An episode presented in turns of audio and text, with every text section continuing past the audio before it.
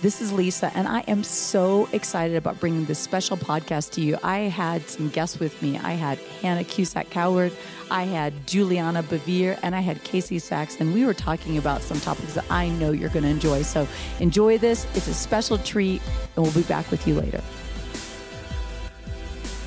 Okay, so we're going to be talking today about a topic that is actually close to all of our hearts mm-hmm. because we are for women, for yes. women. Right. And we're going to be talking about gender without rival. Yep. And uh, it's not it's not because we want to incite gender wars. But this is a huge issue. And um, I would just like each person to kind of talk about how this has played out in their life, how they've seen this as a struggle. I'm going to open up with my story. Yeah. Um, and I didn't put it in a book, but I think it maybe I put it in another book. But anyway, it doesn't matter. Um, so my husband, youth pastor, me, young mom, mm-hmm. 31 years of age, uh, and he it, actually I might have been 29, and he said something like, "Hey, I'm going to Haiti, and I really feel like the Holy Spirit told me you're supposed to cover my service." And I was pregnant with Austin, so it was 89. So I was 29. Mm-hmm. I, okay, I knew you guys were concerned about that. Anyway, um, and so I said, I don't feel like the Holy Spirit said that to you. I feel like the Holy Spirit said Pastor Carlos should come in and cover the mm-hmm. service. And he said, No, Lisa, I want you to, hmm. I'm not going to tell anybody that you're coming because I, I know how they'll react if a woman mm. speaks. So I'm going to surprise them. I'm going to do a video announcement about how much I love you and, and uh, they'll all honor you. And so my husband does this little video announcement and I'm sitting in the back and he says, my, my one of my favorite preachers is going to be speaking to you tonight. It's a, he built it all up for, for weeks ahead of time. It's a surprise guest. And then he said, Lisa Bevere.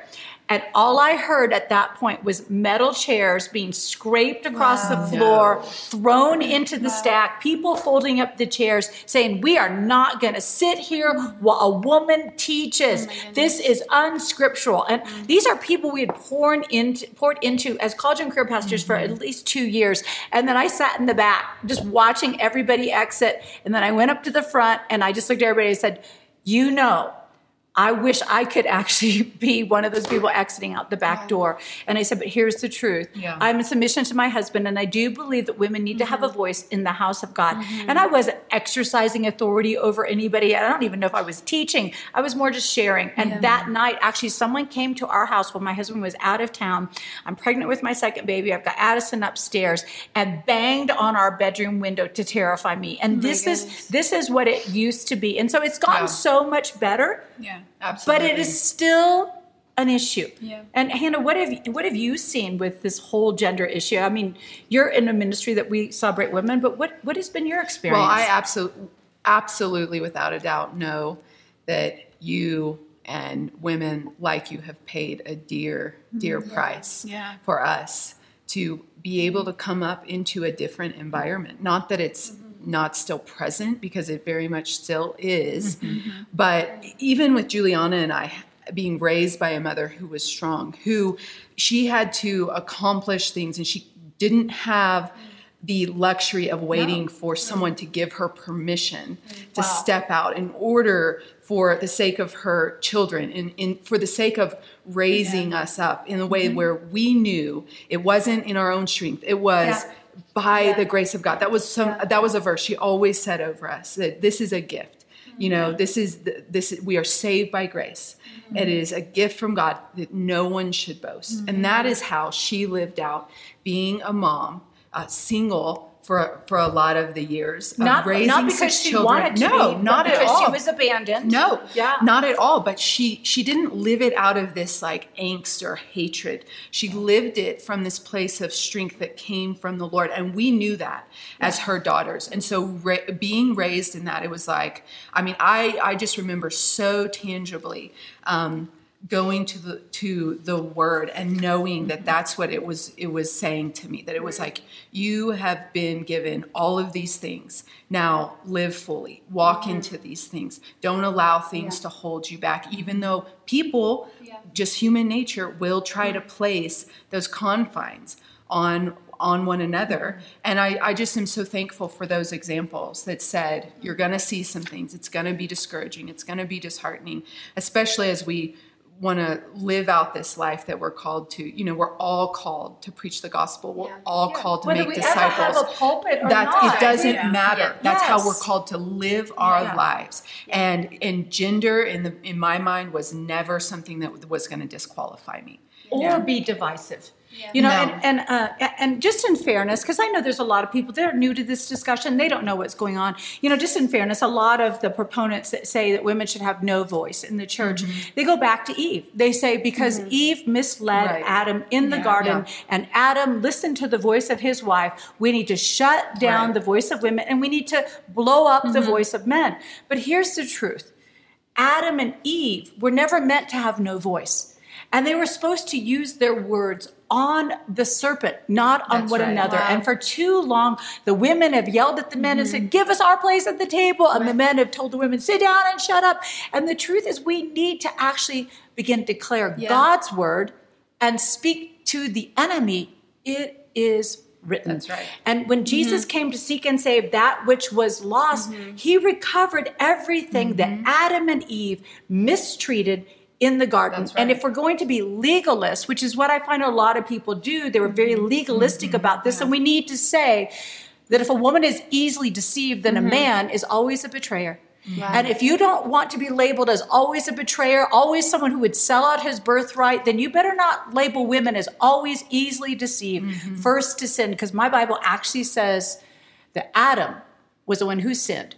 And the second Adam, Jesus, is the one who redeemed us. So why are we mm. even fighting about this? We're all in Christ. But feminine and masculine has different expressions, That's different right. roles, and mm-hmm. all of that is necessary if we're going to see the gospel go out. Because I have different access to different people in the Yeah. world than John has, Absolutely. and John has the commission.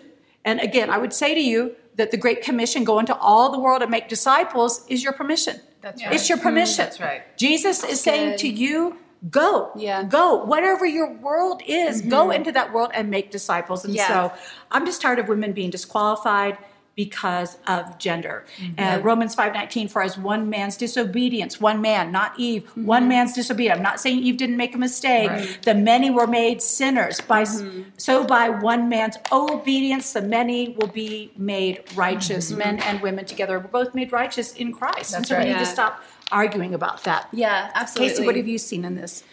Well, you know, I grew up. Um, just a lot of leadership roles were given to me. I think I was a very strong young girl, and so when I got saved at 21, I remember having a conversation with.